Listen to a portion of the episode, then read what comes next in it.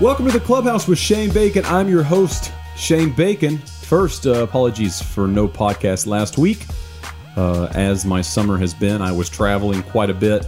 Uh, plan to record at least one from the Niswonger Children's Hospital Classic, a great event uh, held in Virginia for the hospital there. Uh, and sadly, weather did not cooperate. We had some uh, interviews and such lined up, but uh, Mother Nature pushed a lot of those back and ended up shortening a little bit of the event. Still, a, a, an amazing event. So many uh, uh, athletes came out to support the hospital, and um, it was just cool. It was it was played at an amazing golf course and uh, really a top notch event. So, any info you want, it's uh, Niswonger is N I S W O N G E R golf.org. Like I said, it's a great cause. Uh, they have a big event every year. I mean, it's like 10 days long of golf and concerts. Vince Gill was singing. Uh, it was a it was a pretty special week for sure. Uh, from there, I went to Atlanta uh, to the Top Golf, getting ready for a thing they have called Top Golf Tour, uh, where registration is now open. If you go to tour.topgolf.com, basically Top Golf has decided uh, we know we get a lot of people here to, to have fun playing golf and, and, and coming that, that maybe don't really uh, know much about the game or, or, or, or new to golf in general. What they've decided is why don't we have a competition? And, and it's really the most open golf competition that, that, that's ever been had. I mean, uh, you can have mixed gender teams, you can have all male, all female. They're competing against each other. Of course, Top Golf not a place that's uh, really concerned about distance. I mean, the longest target I think is only 215 yards. So they're going to be competing in 16 venues around the, the country, uh, all concluding in Las Vegas in November for, for the finals. Uh, I'm helping them out with, with Top Golf Tour and just kind of getting it going and hosting some of the events. So it's it's super cool. I already mentioned it, but if you go to tour.topgolf.com, uh, that's where you can kind of sign up and register. It's first come, first serve. They're going to do a big announcement this week, uh, but I just wanted to let you guys know a little early um, so you can go and maybe get a get a team in. I mean, if, if you get through it, the the final check's fifty grand. So uh, pretty good, pretty good little thing. I think it's going to be super cool. I, I, I will say this: shooting at Top Golf, I was there with the Bryan Bros. Uh, we were shooting some video and some content and such. Top Golf, not a bad spot to be stuck uh, shooting stuff for eight to ten hours because between shoots, between anything we were doing, uh, it was it was some massive Top Golf competition going down and and a pretty good place. My hands were sore. I literally had blisters. I hit so many golf shots. So not a bad day of work, I guess you could say. But alas, that's what was happening. Golf has been happening. Of course, Dustin Johnson, incredibly impressive once again this weekend at Firestone. Uh, he's now finished in the top five in his last four starts.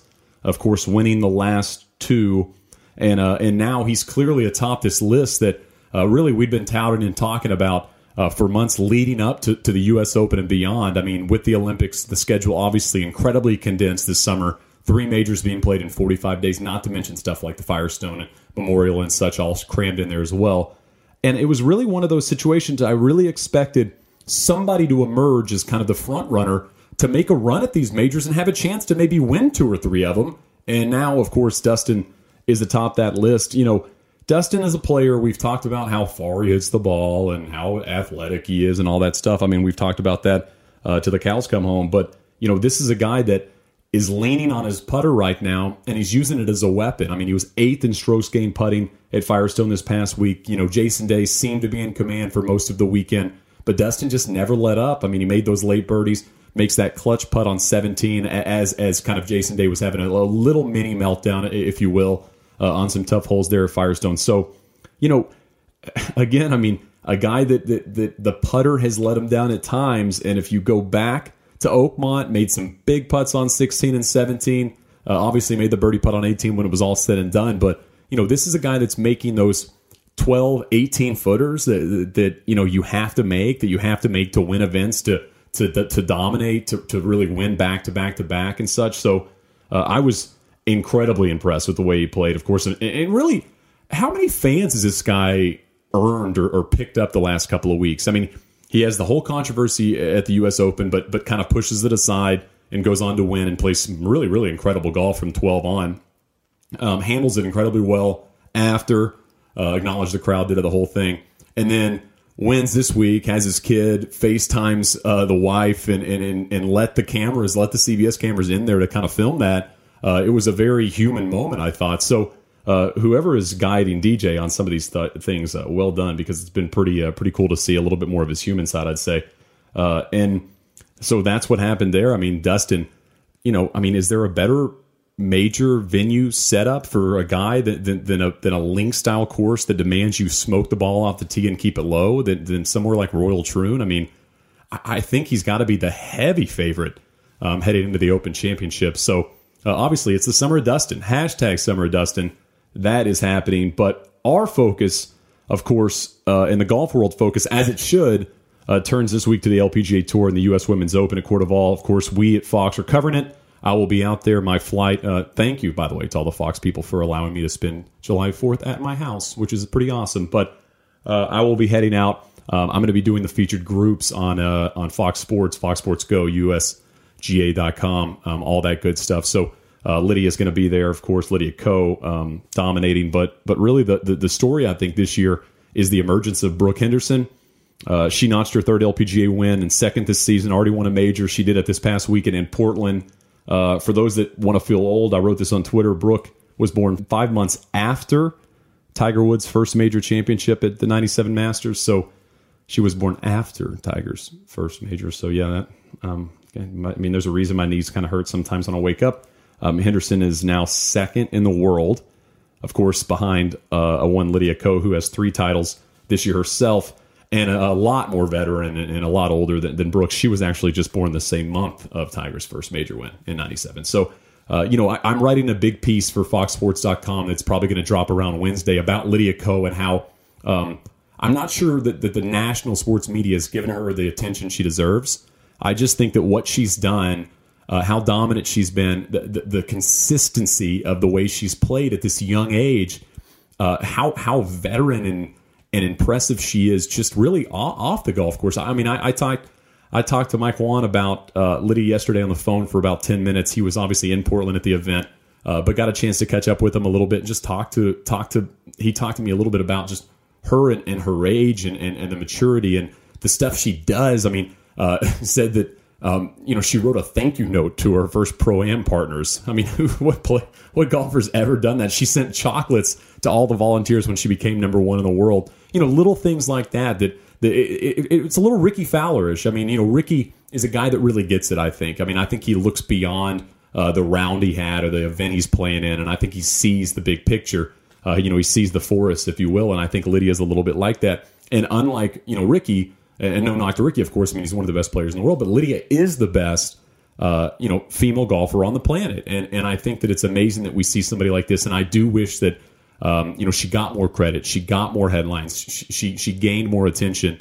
Um, you know, not just within the golf world, but the sports world and beyond, because you know what she's doing is is incredibly impressive. And, and you know, she's on a she's added to a list of these players that that kind of dominate it, but she's doing it at an age that we haven't really seen before. So uh, that piece will drop on Wednesday, so make sure you check out foxsports.com. Go to the golf page, uh, and you can refresh and refresh and refresh. But uh, before that, uh, cool guest, uh, a member of the Fox team, also a two-time U.S. Uh, Open champion, Hall of Famer, one of my my good buddies, one of the people that I've really got to to know um, over the couple of years being with Fox, Juli Inkster. And sadly enough, I brought up the Warriors with Juli. We, we recorded it late last week, and sadly enough no Kevin Durant talk. We had no idea that obviously Durant was going to sign there. That news broke, you know, this week. So uh, it would have been fun to hear her thoughts on that. I know she was obviously super bummed about the Warriors not winning the championship, but uh, got to chat with with Juli about a lot of stuff. You know, her wins at, at the U.S. Opens, her losses, including a, a really heartbreaking one at, at Oakmont.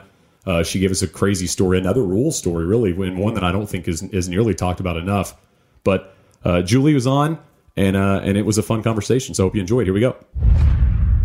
And we welcome into the clubhouse two-time U.S. Women's Open champion, World Golf Hall of Fame member, friend of mine, and pretty much ambassador of the game, Juli Inkster. Juli, how are you?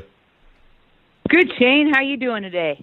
I am doing uh, great. I uh, I'm going to get to something that's going to be depressing initially, but I ask every guest.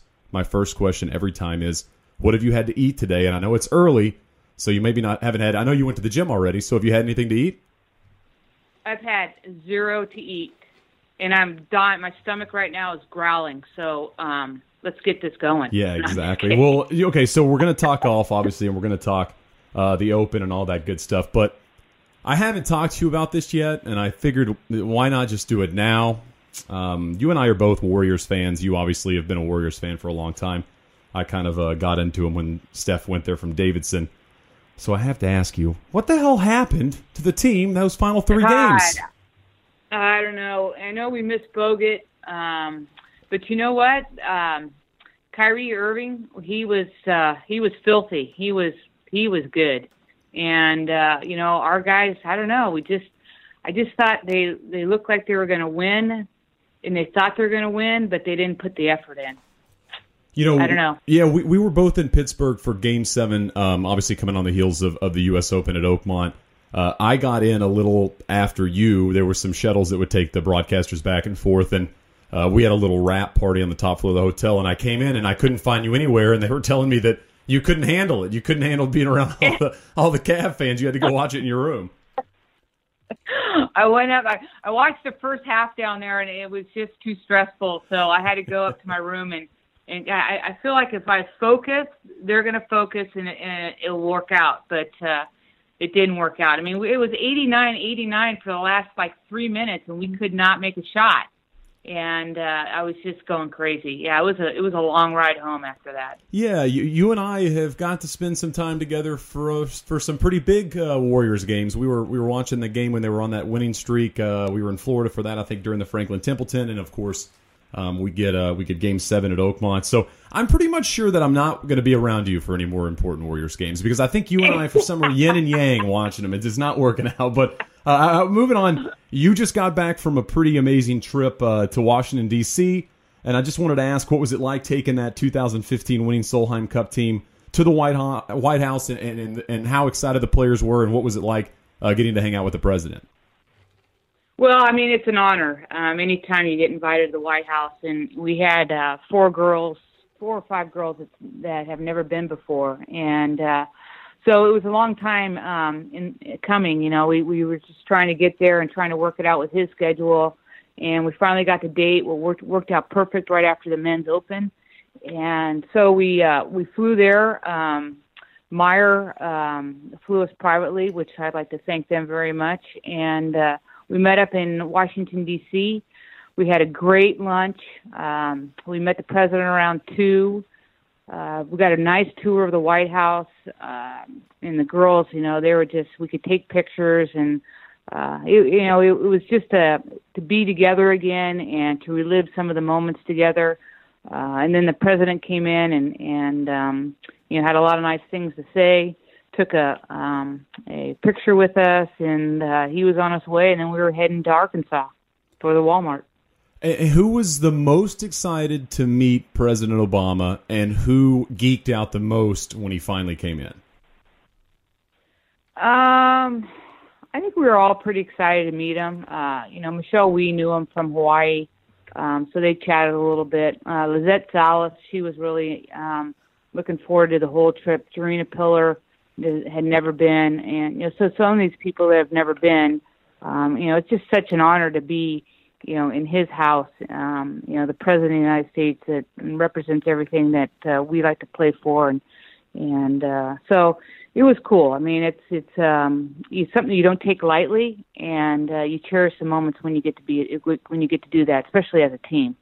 Yeah, and, and obviously the, the, Solheim Cup. I mean, it, it, was a year ago. We're getting we're nearing about a year ago. Um, obviously, with it concluding in September. Um, it, it's old news in the sense of what went down that that that Saturday with with Allison Lee and, and the putt and all that good stuff. But I just wanted to ask you for a minute, kind of um, about you. You know, I've got to hang out with you. You know, I've, I've got to become friends with you, and I know that you're a very competitive person.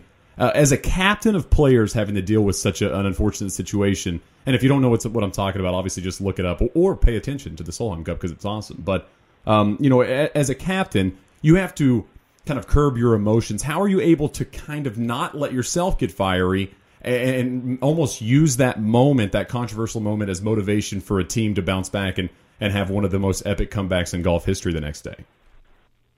Well, you know, Shane, I, I don't think you can try to be someone that you aren't, and um, so I was fired up. I was, I was fired up, and I think when the team saw my fire, I don't know, maybe it helped them I I don't know, but uh, I I just can't turn it on and turn it off like that. I I am who I am, and um, you know, I I try to um have some type of reason why that happened, but I couldn't come up with anything. And um so I was the more I thought about it, the more fiery I got. And by the time I got to the locker room, I let it all out.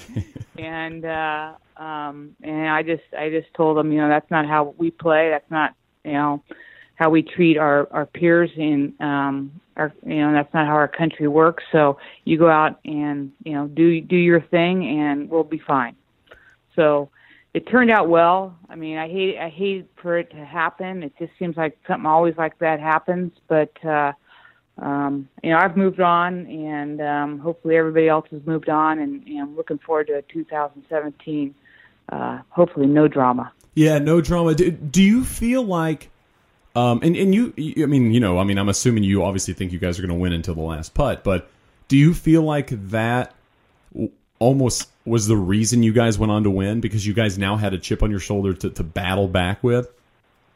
Yeah, you know, I I wish I could I wish I could foresee that and and go back and and uh, we play it without that happening, but you can't. So I I don't know I don't know how that affected the outcome one way or the other. I know it didn't hurt us um, at all. In fact, it it probably helped us refocus.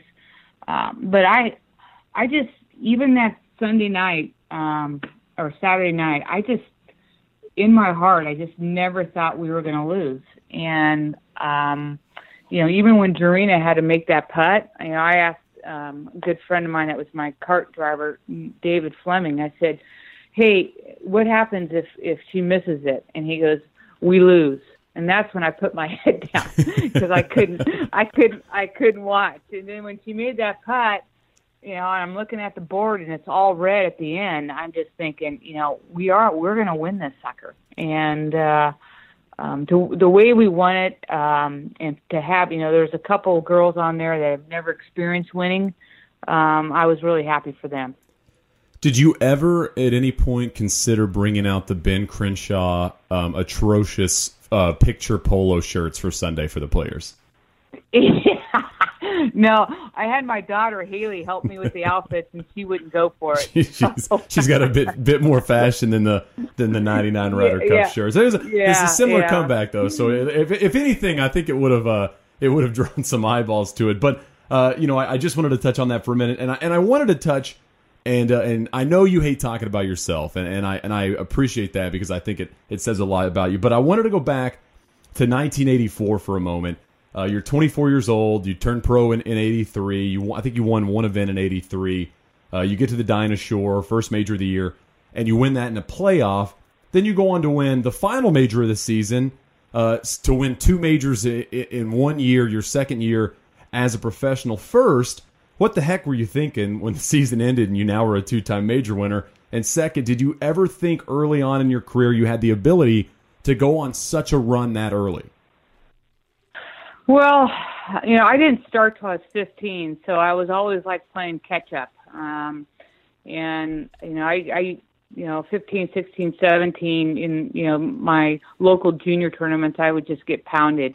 But um, you know, I stuck at, I stuck to it. I mean, it was just something early on that once I started playing, I had such a passion for it, and I just, it was, it just intrigued me how um, you could just do it by yourself and um, work on it by yourself and get better by yourself and set little goals. And I, I it was just something I, I fell in love with. And you know, so I didn't really have a lot of callers coming in for college. Um, you know, I was a I was born and raised in Northern California, and San Jose State um, offered me a scholarship, and I took it and uh, played four years at San Jose State, and, and really developed my game there because I was able to play all the time and then you know I ended up winning three U.S. amateurs, and and um, you know you never know how you're going to do, but I I had the I had the heart that I wanted to do. I wanted to do good. I didn't like to play poorly, and uh, so I, I worked at it. And and you know you're never going to say,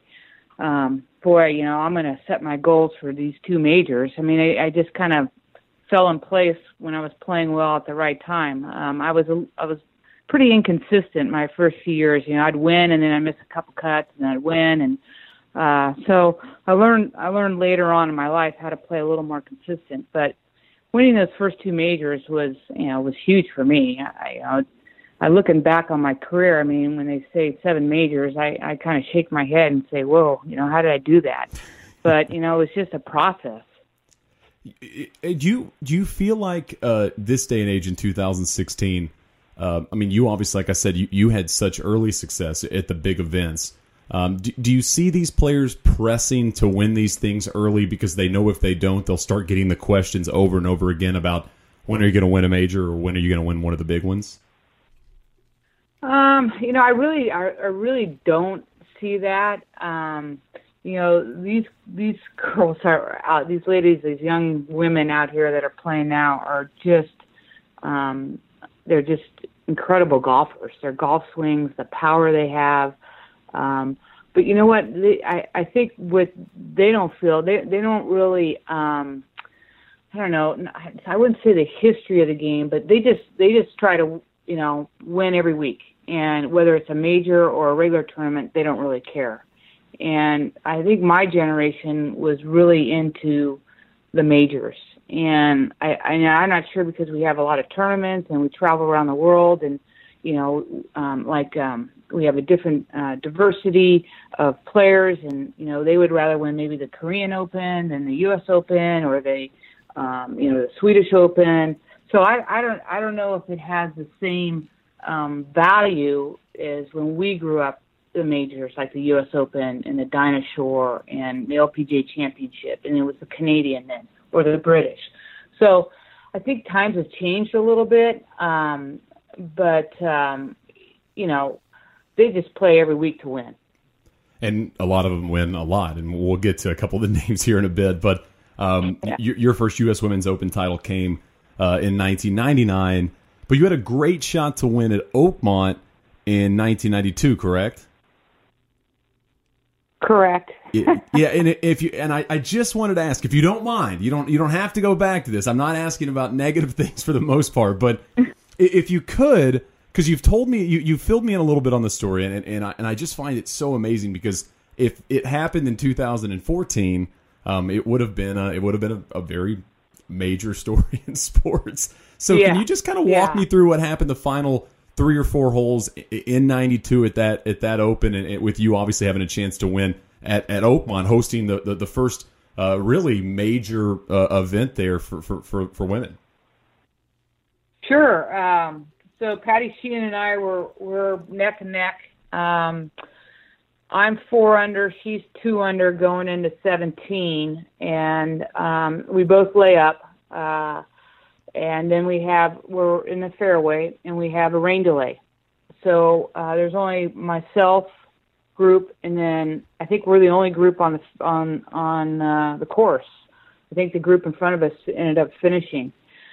So um, we go in for an hour and a half, maybe hour and 45 minutes, come back out, and um, she birdie 17, um, and I par, and then 18 she hits her drive right um, in the rough, and it's wet and it's thick, and you know there's no way she's going to get it on the green from there, and I hit it down the middle, and I'm on the left side of the fairway, and all of a sudden I see her taking a drop, and you know Patty's a really good friend of mine, and I was I should have gone over there and questioned it, but I didn't.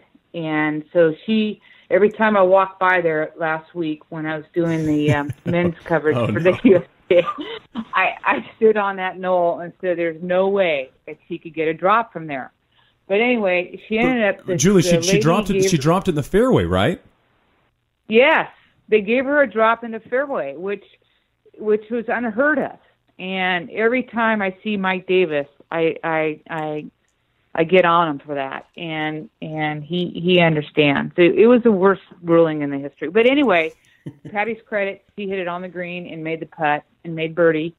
I made par, and then we had a playoff the next day, and I think she shot 71, and I think I shot 74, and I lost. And and so It was it was heart it was heartbreaking. Oh, I It could only imagine. I mean, at 92, it, it- you're sitting there thinking this is yours to be had. I mean, somebody has to birdie the final two holes, but um, the ruling that happened that nobody ever talks about. I mean, had you did you did you ask for clarification following it? I mean, did you did, did it, I mean, I'm sure it hung Oh, on, you, yeah. on you for weeks.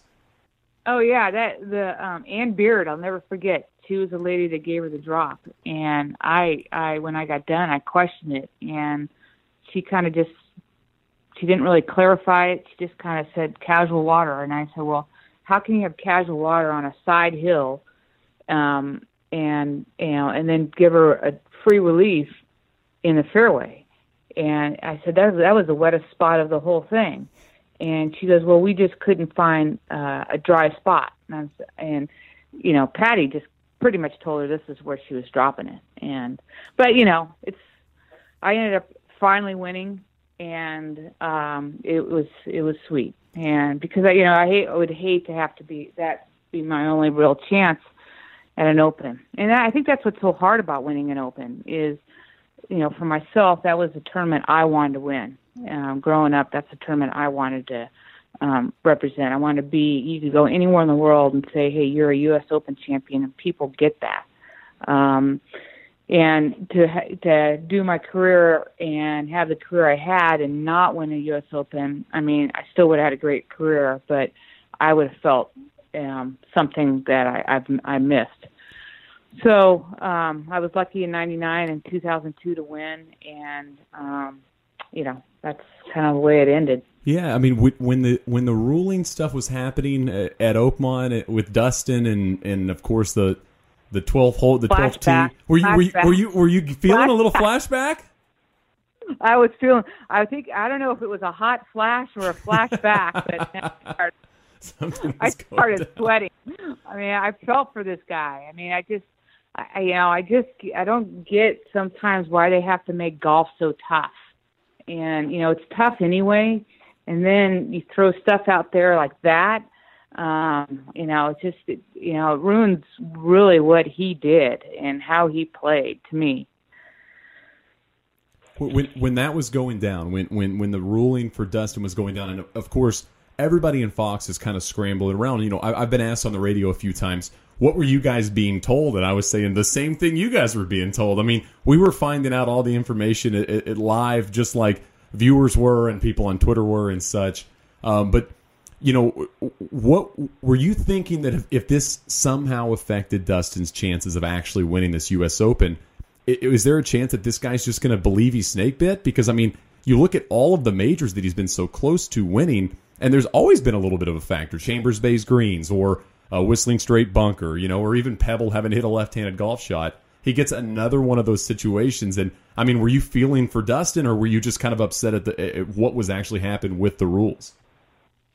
Well, I was totally feeling for Dustin just as a player, and I also was feeling sorry for the, the you know the Lowrys and um, the Brandon Graces and the, you know the people that were um, you know trying to win a tournament because they didn't really know what was going on. But you know I, the thing I admire about Dustin so much is is his fortitude and his I mean I know it's his DNA makeup that you know, golf is kind of what he does, but it's not really who he is.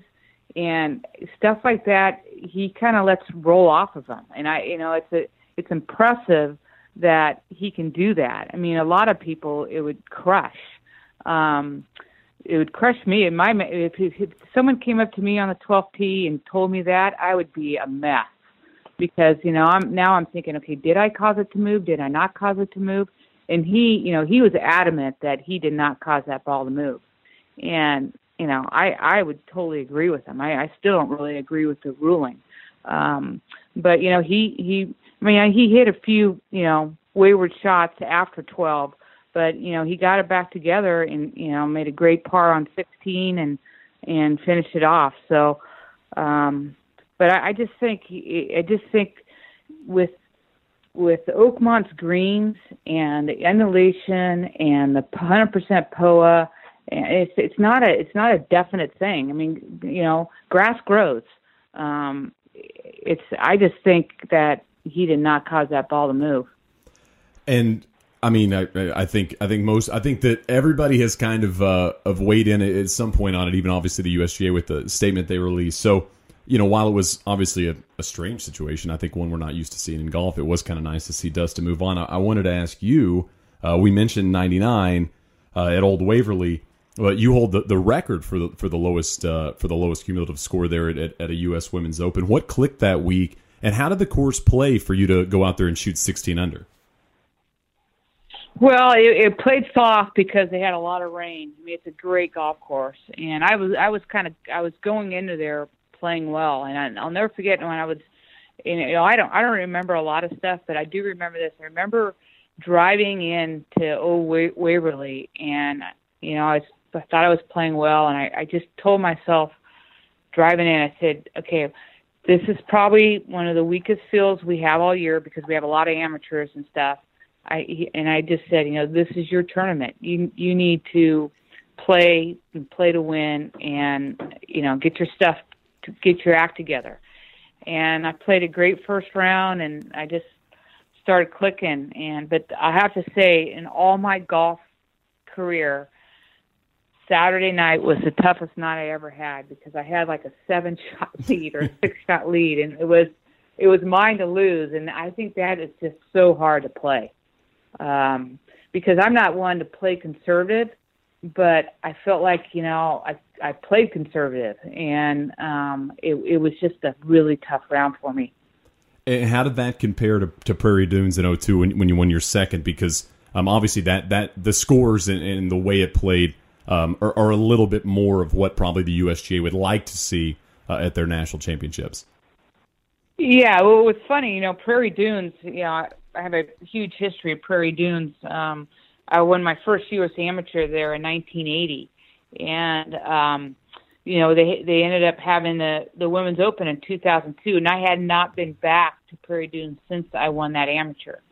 And to go back there, um, and I I have to say, in '99 I was playing really good. In 2002, I was struggling with my swing, and um, I just kind of hung in there the first few days uh, I was I ended up I don't know I think I was maybe two behind Annika going in the last round, and I had a perfect pairing. I was in front of her, and um, I was playing with a girl named Shani Waugh, who's a really good friend of, of mine. And on the range that I that night, the Saturday night, I was the last one on the range, just trying to find something that I could take to the course on uh, on Sunday, and I found a little something. I just tried to make a little little more of a turn um, on my backswing, get my, my swing a little longer. And uh, the next morning, I came out and it seemed to be still working. And so I took that to the golf course and I started to hit the ball better. And I I was putting.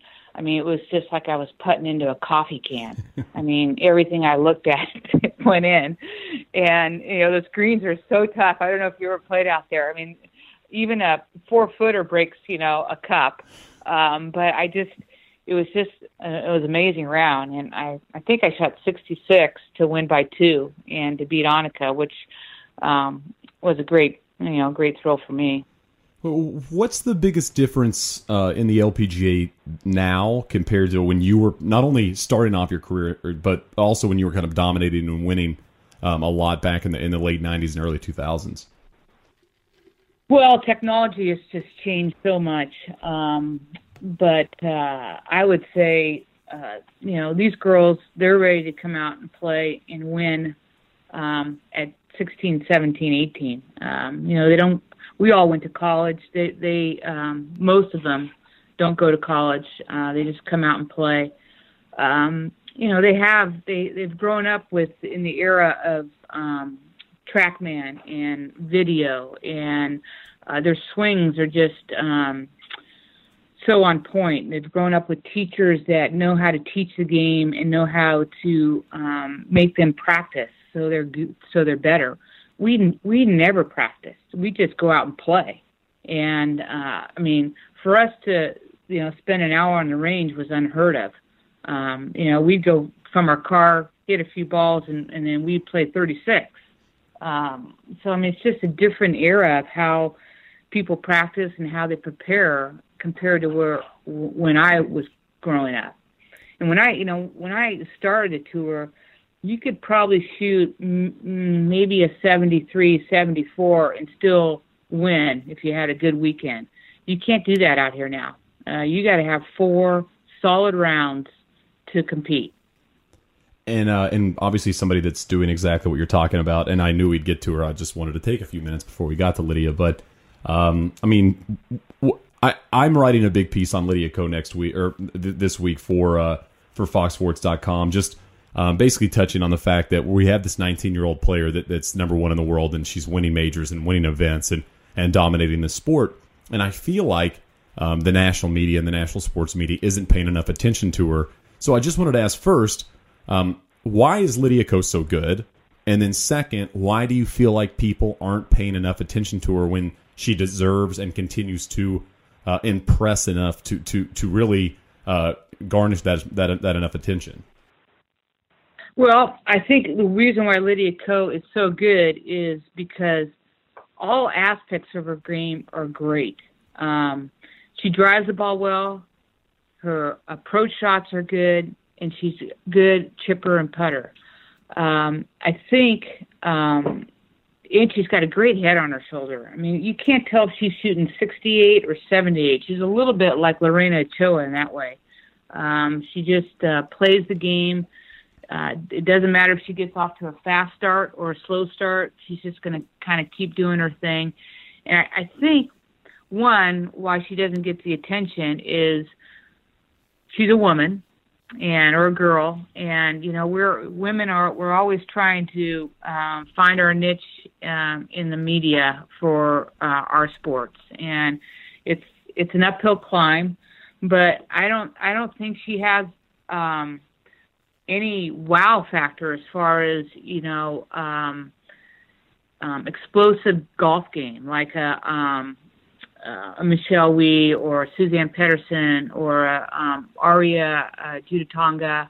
Um, you know, these these girls they bomb the ball and they have a wow factor. Lydia, she'll just hug you to death. Right. And um, which which is great. I mean, I would. I mean, she's just a great number one player for us. She's great with the media. She's great with her peers. She has the respect of her peers. She plays the game the way it should be played and um, I, I I wish she would be on the cover of Sports Illustrated. You know, I wish she'd be on the cover of Golf Week, and I wish people would give her really the respect that she's due because um, what she's done in her young career is amazing. Well, and, and she, like you said, she continues to live up to the hype in, in a way that I think we haven't really seen since uh, I mean, you know, you can throw Jordan Spieth in there if you want, um, but you know, I mean, Tiger Woods. I, one of the things I think is so impressive about athletes, and you're such a big sports fan. Um, you know, it's you, you, see guys like LeBron or or Tiger that that had this hype headed into their professional careers, and they've lived up to it. And Lydia's like that. I mean, she came in, people had no idea that she'd be able to do what she's doing, and she's just continued to get better and better and better every year. And she's not even 20 years old. I think that's what's so amazing is we're seeing this person dominate the sport Yet it seems like we forget that she's around almost. And I don't know if it's because of what you said. I mean, if, if just because she's just she just bores you to death with her fairways and greens hit, making 15, 20 footers for birdie. Yeah, and you know, and I think uh, which was sad is a lot of people haven't seen her play. I mean, it's like you know, every day, every weekend, you know, Jordan Spieth playing. You know, the national, um, you know, United States are all they're all watching you know we're on we're kind of on golf channel you know we're we're not at a set time and I, I don't think a lot of people get a chance to really see how good she is and uh she is i mean she she doesn't have um the fire like a jordan Spieth. um she's more laid back um like a dustin johnson but she doesn't have the power of dustin johnson um she's more probably like a zach johnson so she's just um there's just uh she's just such a nice vanilla girl that I think a lot of people um forget about her. And uh um but you know what? I love watching her play. I love the way she works herself around a golf course and so many people could learn from just watching her, so many young players. Yeah, I mean, even the men, even the men players could learn how she works herself around a golf course. And if you want to watch her this week, you can obviously watch her on usga.com. I'll be hosting the featured groups, and we're going to have her on Thursday, Friday for sure. So uh, obviously, you can watch every shot Lydia Ko hits, which will be pretty exciting. I'm excited to watch uh, 18 holes with her. Obviously enjoy um, watching her play golf. And speaking of obviously the the, the U.S. Women's Open, uh, it's at CordeValle uh, down the street from you. Um, what type of player will have success at this golf course? Well, um, I haven't been out there to, to, to um, yet. I'm um, heading out there today um, to see it, but it depends on the rough. It's it, they could they could play it long, um, and if the rough isn't up much, I think it's going to be someone that can uh, bomb the ball. Um, maybe like a um, Lexi Thompson or Gerina Piller or um, um, let's see who else is uh, Ariya Jutanugarn. She's playing great. Um, you know, Lydia's going to be up there just because she's just so consistent. Um, but uh, if it if they do have the rough up and um, then I, I think it's going to fit right into someone like a Lydia Ko. Uh, she's uh, she hits her approach shot approach shot so good, and these are the greens. The greens have a lot of quadrants on them. You got to hit them in the right spot. Um, you know, there's some definite birdie holes out there, but there's a lot of holes you just want to make par and and move on.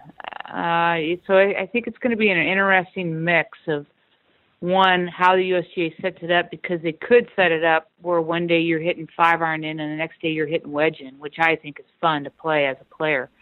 Um, so I'm really looking forward to getting out there and, and seeing how it it it, uh, it plays. Okay, I'm going to ask you some quick questions and I'll let you go. First, what's the best part about being a captain of a Solheim Cup? Uh, boy, that's a good one. Just hanging with the girls and having the respect of your team. Um, next year, you have to have somebody make an eight footer to win the cup. Is there a player that pops in your head that comes to mind that you feel the most confident putting out there to make the putt? Morgan Pressel. You get to play 18 holes with Steph Curry or 18 holes with President Obama. Who are you picking? Curry. Is there a golf course on your bucket list that you've yet to play? No. you've won 31 LPGA titles, seven majors. Is there anything else out there that you wish or hope to accomplish in golf specifically? Um, you know what? I've been pretty fortunate. Uh, you know, I think um, representing and and coach and and captaining the Solheim Cup team was probably the icing on the cake for me. It was the best experience I've ever had. I'm looking forward to doing it in 2017. I want to I want to try to get better at that announcing thing for Fox. So um, that's kind of something I want to start working on. If you go two and zero at Solheim as a captain, are you dropping the mic and walking off? She gone. She gone. I'm dropping on. and finally, my final thing, and we've talked about this, and I'm pretty sure it was between about wine glass three and four, so it's fine if you can say no. But we've talked about rounding your game into shape for the next time the British Open goes to St. Andrews. I obviously caddied there when I got out of college for a few months. If you want to do that, I am in and I'll pay my own way. So just remember that. If you need a caddy for okay, for, for I, a I run, was just gonna say I was I was just gonna say I can't afford you, but Oh, you're gonna pay come your on. own way. I'm I'm free. you, you all I got to do is carry it, and you have to put up with my terrible jokes. That's it. okay, you're in. Just you know, you gotta you gotta keep up, you gotta show up, and you gotta shut up. That's that's, so that's those exactly are your three right. things. Juli, that's a, that's a caddy 101. That's exactly right. I appreciate uh, you coming on. Obviously, you can watch Juli uh, all week at the Open. We're excited to go to CordeValle. It's going to be a lot of fun, and uh, and of course, we'll have a ton of digital con- content as well, so you can follow your favorite players, including Lydia Ko. Juli, I appreciate the time. Shane, looking forward to seeing you in a couple days. And that'll do it for the clubhouse this week. As I mentioned, uh, keep your eyes on uh, Fox Sports Go. Keep your eyes on uh, FS1 and Fox. Uh, U.S. Women's Open is going to be pretty great. I'm really excited about uh, about CordeValle and, and getting up there and getting going. I mean, uh, you know, it's crazy. The, the the U.S. Open was weeks ago now, and, and we're turning our attention to, to an LPGA tour that is young and vibrant and, and has a lot of big names that, that are vying for this championship. So it'll be a lot of fun. We'll be back next week. We've got a couple of really fun guests coming up. Uh, if you haven't subscribed to the podcast, what are you doing? Do it for me. Come on. This is free. I'm, I'm giving you words in your ears for free. Uh, if you have a comment, uh, you can email us at the clubhouse with Shane Bacon at gmail.com. The Twitter account is at the clubhouse pod. Uh, I am at Shane Bacon. And if you have a, a question or, or, really anything, if you want to throw it up on Twitter, just use the hashtag ClubhouseSB and we will see it. Um, hope you had a great July 4th. Hope you didn't drink too many American beers. And we'll talk to you next week.